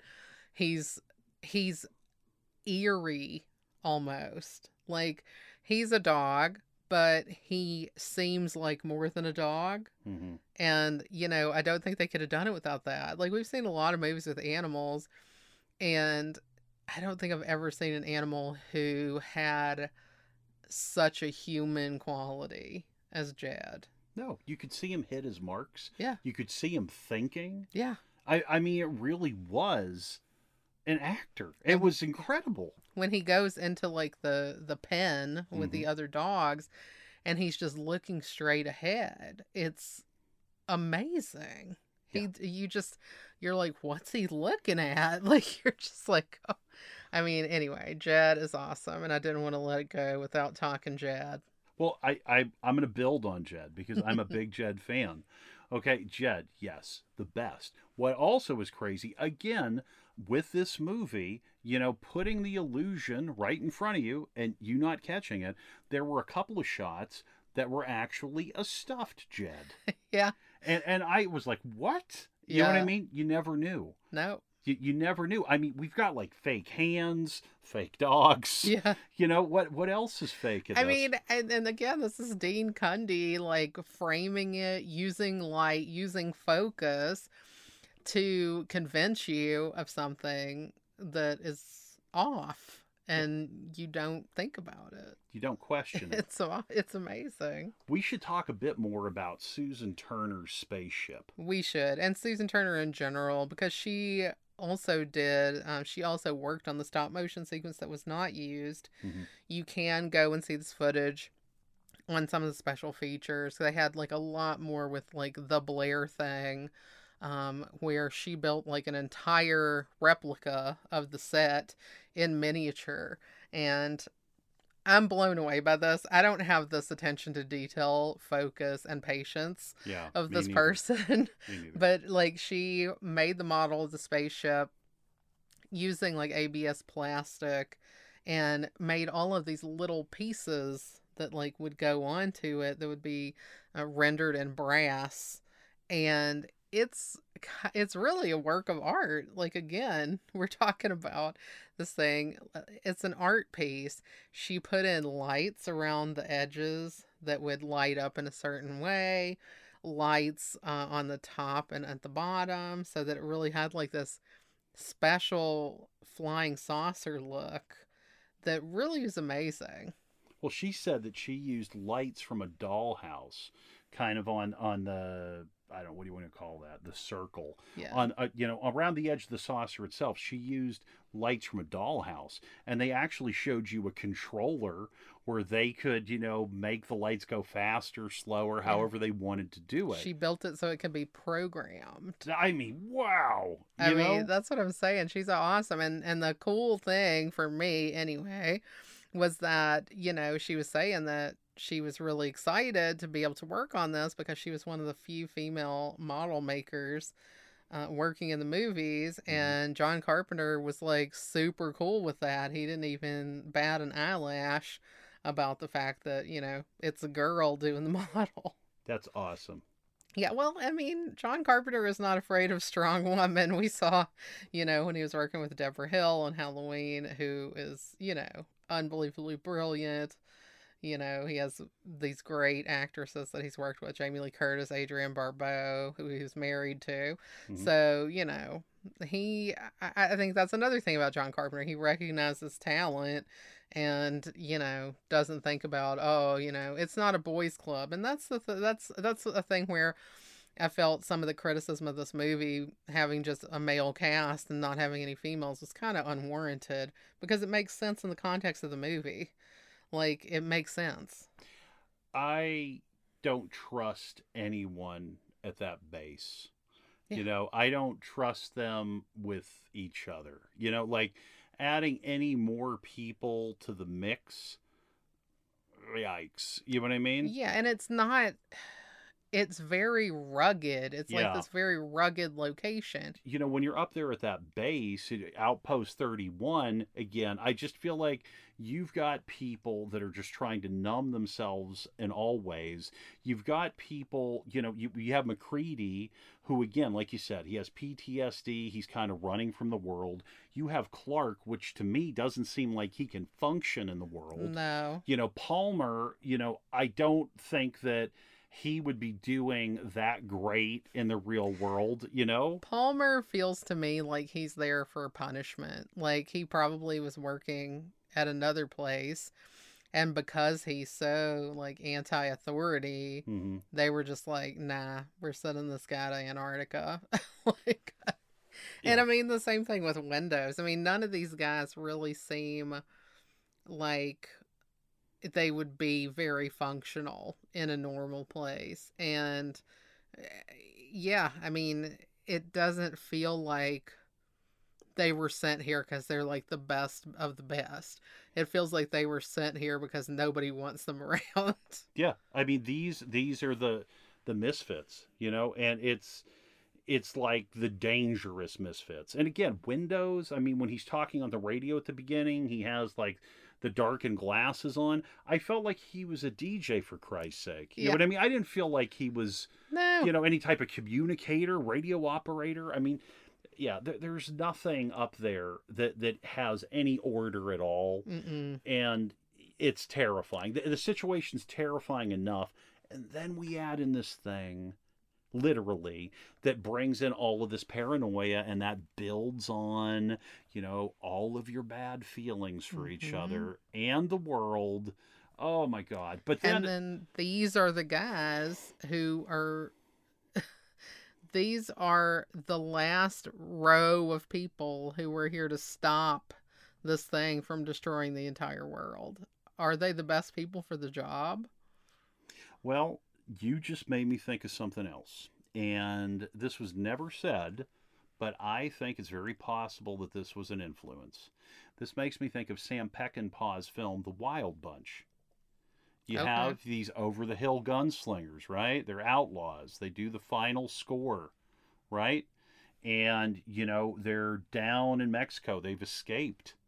And this, you know, gang takes one of theirs, you know, and is torturing them and they can just walk away with the money and be happy. But they say, no, this stops. We are not doing this. We are not letting it happen. Mm. And that's what, you know, this feels like because in the thing, it's a death sentence. I mean, MacReady says, we all know none of us are getting out of here alive.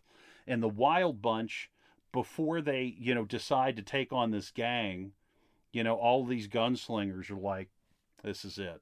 You know, it, it's it's a definite choice. that's for sure that has to be part of this because John Carpenter adores westerns. Yes. Like he's very highly influenced by westerns. Yeah. So I don't know if he had that exact one in mind, but for sure these characters in this have that western sensibility, you know? And I mean it's and I mean even if you just look at MacReady's horrendous hat, it's very like western inspired. I love that Kurt Russell hated the hat, Yeah. but they shot footage before he got there with someone wearing the hat, you know, when they were playing him.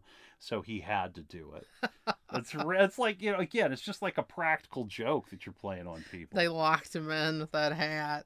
yeah. Oh, it's very funny. But yeah, I mean, this this has a very western feel to it, and that is that's smart. I love that. I love that thought. Well, to take it even a step further, let's look at the music.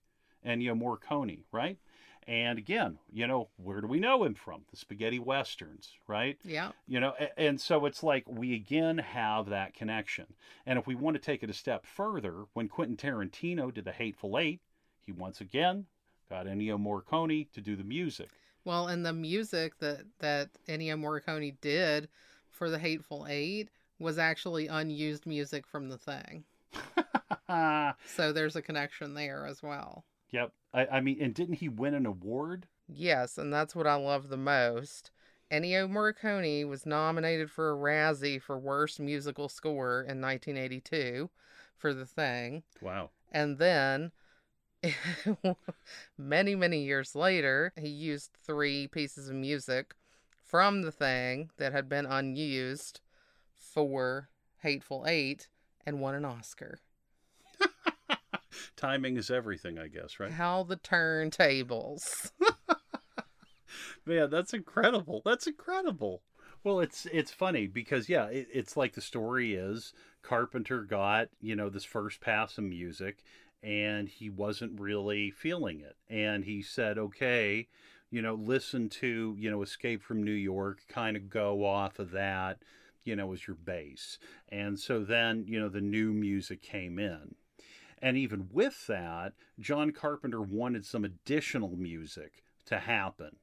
So he and you know his uh, his musical partner at the time, uh, Alan Howarth, you know they went and they added some you know extra pieces to the music as well because you know music again factors in so heavily in all of these John Carpenter Oh, projects. Yeah. And he's very control freak with his music. I mean, his father was a music teacher with PhD, you know, and he grew up, you know, around music. So music is like something where he really has a vision of what he's looking for and he knows how to get it. Well, and also he doesn't compose anything until he actually sees, you know, the footage of the film. Then he goes and he works off of that. Yeah, like an improvisation. It's like a jazz thing That- almost. It's amazing. It is. It's crazy. But I mean, that's how he came up with some of the most iconic synth scoring in any movies ever. I mean, like, it's, I don't know. Let's take a moment to talk about the opening title sequence. Yeah, so Peter Kuran, uh, who's a visual effects guy, did this, and the lettering is actually exactly like uh, the Howard Hawks 1951 film lettering, uh, where it says the thing. Um, and the way they did it was pretty brilliant and ingenious. These people are so creative, the way they come up with things. Um, and what they did was, or what he did, was that he kind of filled up this aquarium tank with smoke and on the back of the tank he put in like this cutout with the thing written in this particular lettering kind of cutout of i don't know what that piece was made of cardboard or something. And on the front of that he put like opaque garbage bag. And then behind it he put like this fairly strong light. And so he lights the bottom of the garbage bag on fire and as it burns away it opens up the cutouts and the light shines through the lettering so that it's kind of like this glowing kind of writing where it says the thing and it looks amazing Well, you can actually see the burning. You Yeah. can see the flame as it goes. Yeah, I, I love that. I couldn't believe how creative that was. yeah and it's just like a really small thing but it does so much Yeah. to set the mood of this crazy movie at the beginning Well, I mean, because we actually see this spaceship, and you know, between you know Susan Turner and this awesome flying saucer, and I loved how they would stop it and they would actually point out all the different lights and how they made it work. You know, as it came to Earth. Yeah, you know, they it did was- like a four layer pass or something, she said, Wow. to make that shot. And it looks really good. It looks great. yeah. It looks great. You and know, the guys that did the sound for it had like worked on Star Trek. So they used like some of their, you know, Star Trek sounds. like the whooshing. Like, whoosh. yeah, that they kind of like it originated. So like all of our thoughts about what a spaceship sounds like come from these guys. It's really awesome. Yeah. I think yeah, I think that that's just really something. I mean, all in all, again, the best. I mean, who's your favorite actor in this? Oh my gosh. I mean, it's really hard to pick because I think everybody's really good, but I really love Wilford Brimley as Blair. Mm. I think Blair is kind of my favorite character because of that scene where he figures everything out. Like I love a detective person, you know, I Sure, love a sure. detective character. I love a smart character. And he really is like a very smart, solid person. He clearly knows what he's doing. You know, unlike all these other people down there who are kind of nuts, you know. He seems pretty grounded and pretty level-headed. So for him to kind of lose his shit is not an everyday occurrence. And when he goes off, he like goes off. And it is because he's realized something really horrifying. I mean, it puts me into that position of how would I feel if I discovered that, you know, I'm dealing with an apocalyptic event and I'm the only person that can stop it. But to do that, I have to give my life and convince all of these people with me to give their lives as well. That's rough. That's rough. I mean, also, I think Kurt Russell is unbelievable in this movie. And the fact that he was able to hold his own among all of these, like, highly trained actors says a lot about him. Yeah, I, I mean his work in this. I think this is my favorite performance I've ever seen of Kurt Russell. I adore the Wilford Brimley as well. It's a very layered character. There's a lot there, and there's a lot of colors that, particularly when we were younger, you know, we, we didn't get to see because Yeah. again, I was watching Our House, you know, and you know, like this television show where he's this nice old grandpa. You know, I mean, all the actors in this are so good. It's hard for me to pick out who is the best because every second I'm like, oh, well, what about Keith David? I'm like, oh my God, I love Keith David. Keith David's great. And, like, this was kind of like his first movie. Yeah. And I mean, he has just this well of strength. That's what I like so much about it. And we have this wonderful, you know, dynamic, you know, that this this antagonistic, ambivalent relationship between MacReady and Childs for the whole film. Yeah. You know, and, and it carries through to the end. And it keeps you guessing. And what's good about that is you really like those two characters a lot. And you really don't want to see either one of them go. So we don't get to see the death. You know, we don't have that moment. So we can still actually have some hope, in my opinion, at the end of this film. People talked about how bleak it was. And yes, I can fully understand. The end of the world, that's, you know, it's not a joke. Well, I mean, and they don't make a decision, so it's just very left open and it's scary because the thing is, unless they make the choice to just burn it down, Yeah. if if either or both of them is infected and they die just by freezing, that doesn't get rid of it. Yeah. I mean, we've already had this thing has been frozen for thousands of years, and that might delay the inevitable, but it's not going to kill it. Fire is the, what kills it. hmm So really, they're going to have to make the decision to just burn up because they're also, you know, there's no way to live through this. No. They've destroyed the entire base. It's burnt down. They have no shelter. It's, you know, sub freezing, well under freezing, well under zero, probably. And so they can either burn or they can freeze. And if one of them or even both of them is infected, freezing isn't going to take care of the business here. No. And we've already had, you know, through expert foreshadowing, we've seen that trip, you know, that MacReady and Dysart take to that Norwegian base. We see everything's burnt out.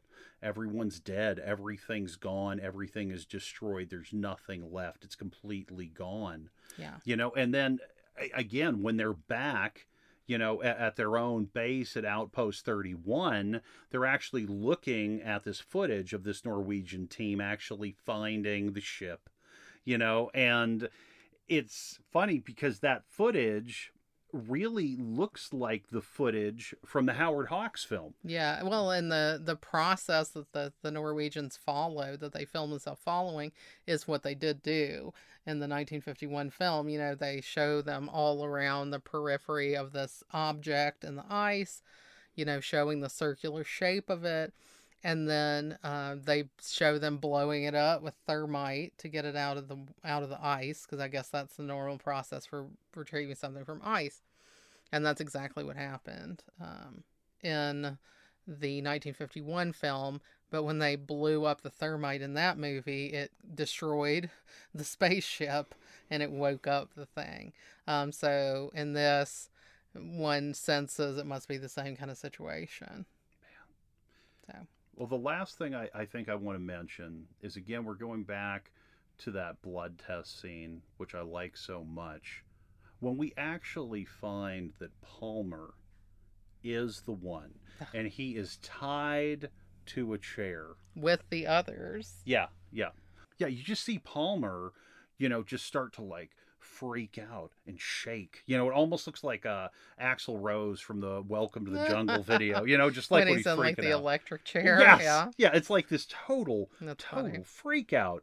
You know, so we've got the Axl Rose freak out, and then you know we we see you know the transformation. It gets nuts. His head turns into this mountain of just rotting flesh and skull that opens up you know what I mean? And you're just like, oh my god. And Mac tells Windows to shoot him with the oh. flamethrower, but Windows kind of hesitates, and that's all it takes for this thing to clamp down on his head and just start eating him. Oh my god, it's crazy. It's a wild scene. I mean, wild. It reminds me of Little Shop of Horrors.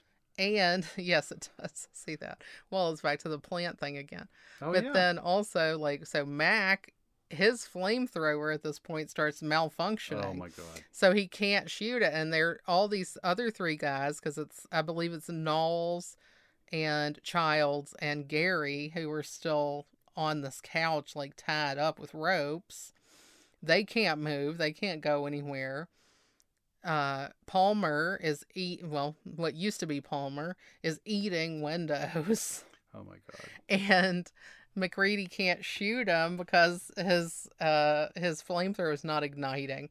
Finally, it does, you know, and he he gets him, and and Palmer the Palmer thing runs out into the snow, which was a crazy stunt thing um, that this person did, where apparently you can't breathe while you're on fire because it would go into your lungs.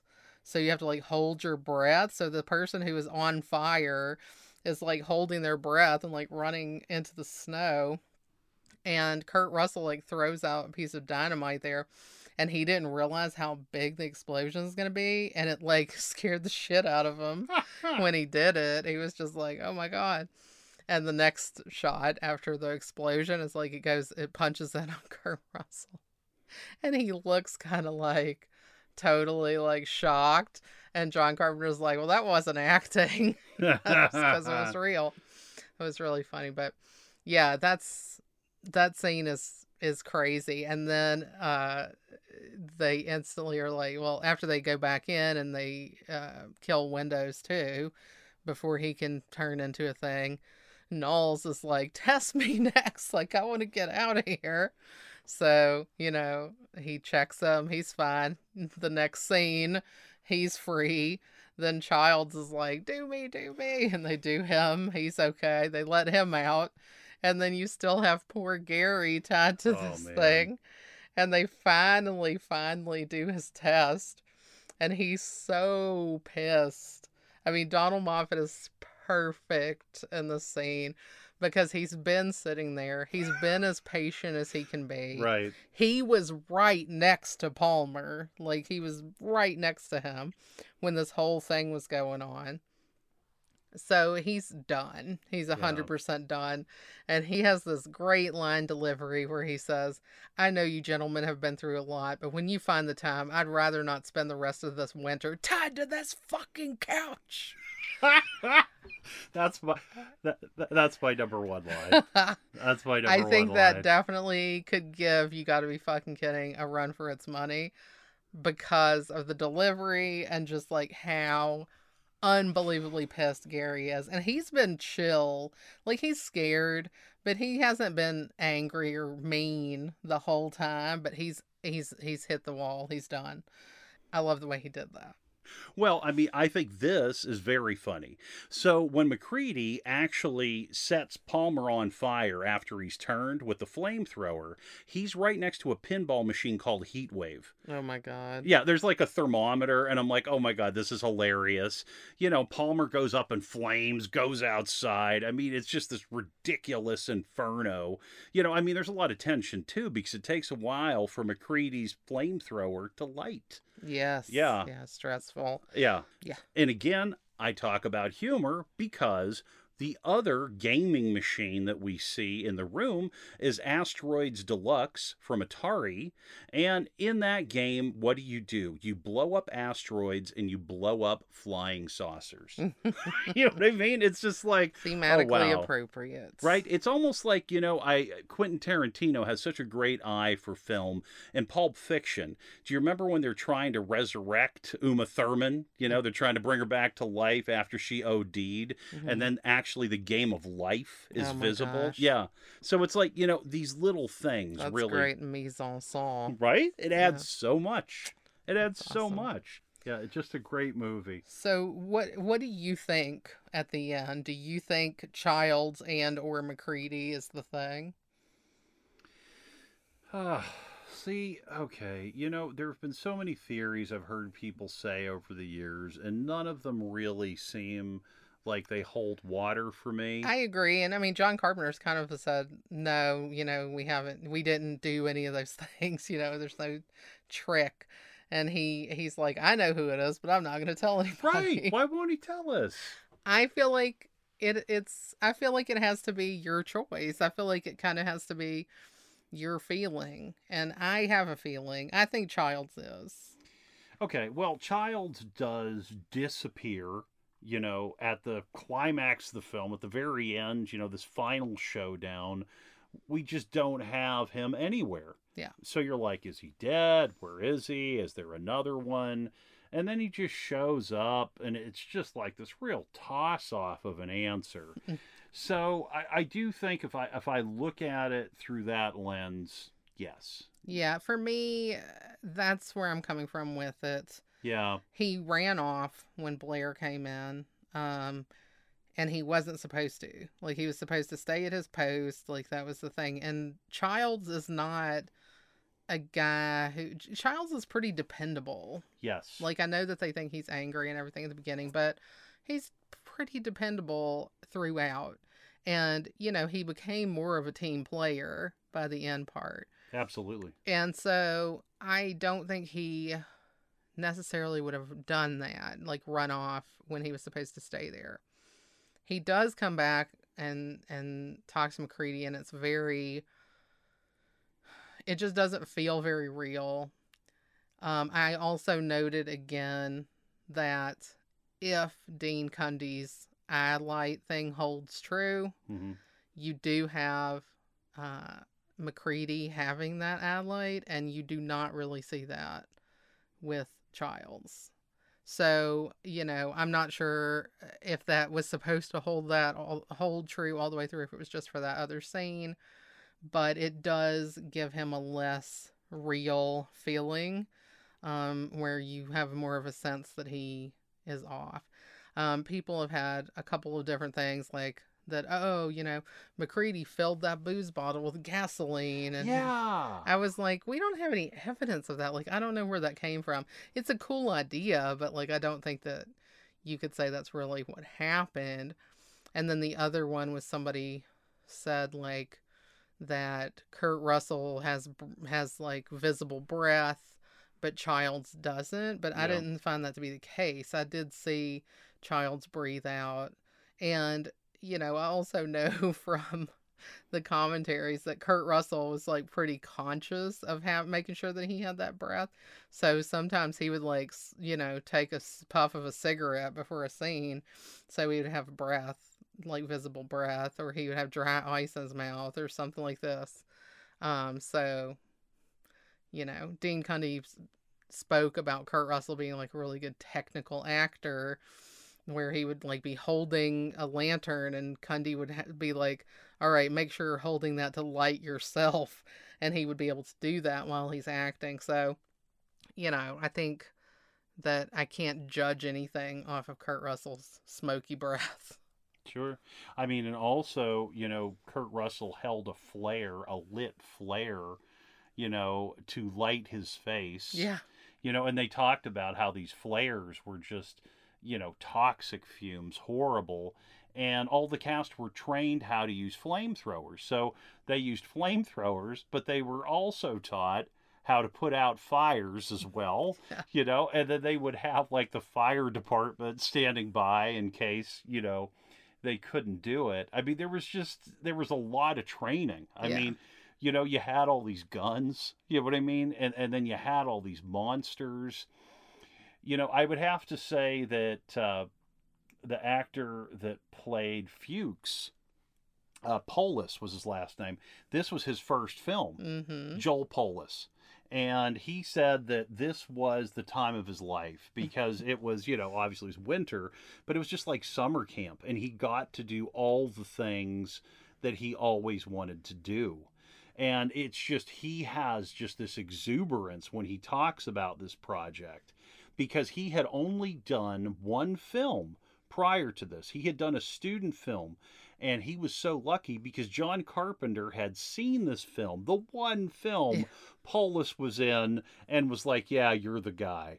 Uh, you can't do better than that. I That mean, was even when talking about the bus ride to the set and almost dying, this guy was just like, "Yeah, you know." It was just- awesome. I mean, he's awesome. yeah, I love that. And his character, you know, Fuchs is a, a very, you know, serious man. There's a lot going on there. He's the one that says that they shouldn't even allow other people to prepare their food anymore. They should eat out of cans. Yeah, I mean, he's very conscious. He's a biologist. He's very conscious of, you know, trying to follow communicable disease protocols and stuff. And he uh, has a heroic death, the most heroic death, maybe, in the movie because he, you know, they are able to extrapolate that he probably set himself on fire rather than, you know, come back to camp infected. You know, so he set himself on fire to avoid being infected because he didn't feel like there's any other way. I mean, that's pretty hardcore. I'd say it is. I mean, with the ending, I'm going to present something else. So, Childs and MacReady, okay? So, I guess we can safely say that one of these two, or maybe both, are the thing. Well, no, if they're both the thing, then they would be like, hey, you the thing? Yeah, I'm the thing too. We're cool. um, but with Childs and MacReady at the very end, what I think, and this is weird, so I do think that Childs would be the thing. What if the thing kind of thought MacReady was all right and just wanted to hang out with him until he had to kill him? You know, like I think that if you were trying to pose as a human, what is the best way to do it? Be with another human. So, just like with the dog that showed up at camp, okay, let's say a rescue party came to get them, and the two of them were there. And MacReady said, Don't take him. He's an alien posing as a human. All Childs would have to do is say that he's mentally incompetent. Mm. And MacReady's behavior would make everyone think, okay, this guy is off his rocker. So they wouldn't listen to him. They would chain him up, you know, they would bind him. And then Childs would be free. Yeah. And then he would just take everything over and he would get back to civilization. So I think that MacReady is Childs' ticket back. And there's also part of me that thinks that maybe there is uh, almost a, a spark of mutual admiration because MacReady has made it Mm. this far. That's very possible. I mean, I think that that is kind of a uh, a realistic interpretation of how that alien could feel. I mean, it's an interesting thought. I also think that it's very possible that MacReady is just like allowing them to have, you know, a couple final minutes before he torches the both of them. and we just don't see that happen. Um, I mean, I wouldn't put it past them. So, I don't know.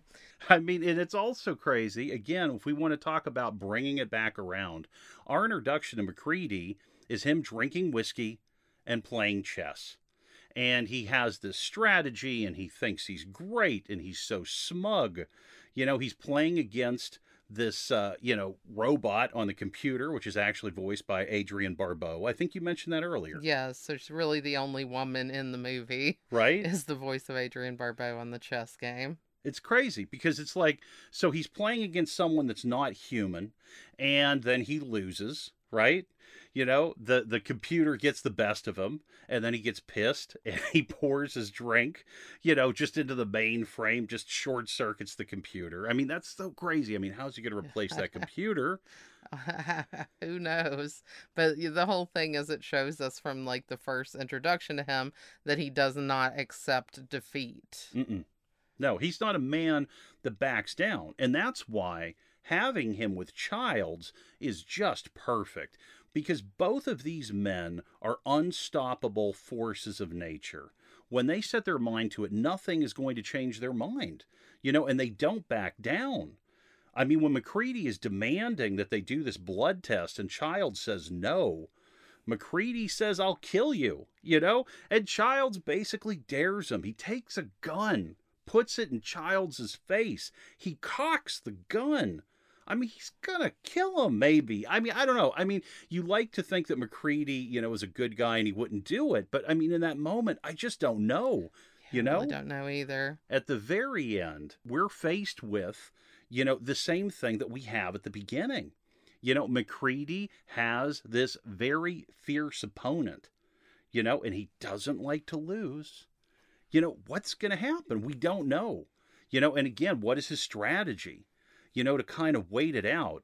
And if Childs is the thing, which, you know, after we talked, I do think Childs is the thing, Childs wants to freeze. He wants to freeze so he can be found. Or he can hitch a ride through MacReady, you know, like like we talked about. Yeah. Yeah. Well, like I think what you're saying is really smart because it is a bookend. At the beginning, you have MacReady facing a non-human opponent hmm in this game of chess.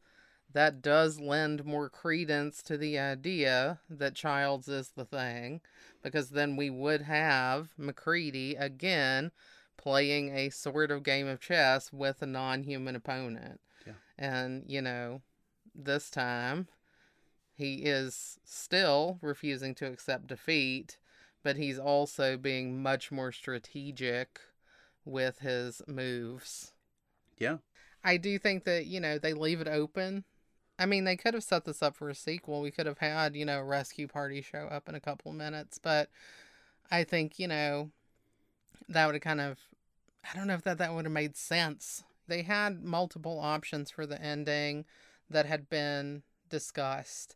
Um, there was apparently an ending where MacReady and Childs both are the thing, and the rescuers show up, and they kind of, you know, immediately are going to be taking over the entire world. Okay. There is uh, another that wasn't filmed. Okay. Um, there's another ending that they did film where MacReady was saved and he took a blood test and was shown to be clear. And, you know, it was kind of like the happy ending, I guess. I mean, how happy is it? I don't know. But John Carpenter didn't like it. Um, he felt like it was cheesy. And I guess that, that ending didn't test well. Um, and so they went with this more ambiguous kind of choice. Um, and I think it's the best option. Um, and I don't like ambiguous endings normally. I don't either. I usually like when people make a decision, but with this, I think that it made more sense because it doesn't answer the question that we've been asking the whole time. This movie is all about being paranoid and saying, you know, who is the thing. And then, so to, yeah, and it's a horror movie, so you're not supposed to feel good. You know, so at the end of the movie, you're still asking the same question and you still don't know the answer. And it's just to kind of reinforce that idea that, you know, you're not going to get a good answer on this. I think that's that's a very good way of looking at it. I mean, we can also look at it the good and evil will always exist, and one will never conquer the other. And that you maybe can't tell which is which sometimes. Yeah. You know, so I think that's interesting. Well, this is a very interesting, you know, kickoff to the Apocalypse trilogy that John Carpenter put together. Yeah. And that began, of course, with The Thing, and that continued with Prince of Darkness, and that concluded with In the Mouth of Madness. I'm not really going to get into that for a very specific reason. Oh, yeah? Yeah. What's that? And that's because we're going to be back next week, or really this week, because this episode's coming out pretty late, uh, with our final episode of the John Carpenter Horror Month. And we're popping off a double ep again, doing another double feature with Prince of Darkness and In the Mouth of Madness, the other two films in this Apocalypse trilogy of John Carpenter. You know, we had a lot of thoughts about how we were going to wrap this month up, and it was really difficult to kind of decide. We have watched other movies that we decided we weren't going to talk about this time, and we really were going back and forth of which one of these two movies we wanted to discuss. And we decided, you know what, we're doing the thing. It's part of that trilogy. Let's just do a double feature to do the other two. Um, because we just want to talk about as many movies as we possibly can because we love John Carpenter's work so much. Yeah, and, and we did actually get to see him at an in person signing Yeah. over the weekend, which was incredible. Um, you know, he was he was very nice. You know, I, I brought a poster of the fog for him to sign, and when I gave it to him, he went, The fog. you know, it was pretty good. And then he went and he signed it, and it's a beautiful signature right in the middle of the poster. Can't wait to get it framed. And then I said to him, Thank you, Bennett. and he laughed and it, it was great you know georgia got pictures with him which was really cool and he also went ahead and signed the cover art for assault on precinct 13 blu-ray from shout factory Yeah, so not a horror movie, but another Carpenter film that we both really love. Um, so that was just like an amazing coincidence that that happened to come about. Um, you know, we've really been in on this month with these Carpenter movies, going out to the filming locations we can take pictures of and things like that. So Mhm. uh, obviously not an option here. We didn't go to Va- to British Columbia. I'm sorry. Uh, we didn't we didn't fly to the ice fields above Juneau for this, but you know, if we could have, that would have been really cool. I would have done it, oh yeah and i mean if i could have secured that interview with jed i mean of you know course. i mean we would have had that too Um, but you know, not as many hands-on activities for the thing. But we will be back next week to conclude our John Carpenter horror month with that double feature of Prince of Darkness and In the Mouth of Madness, and I'm looking forward to that big time. me So too um, we will see you then. Uh, but until then, stay comfy. stay comfy everybody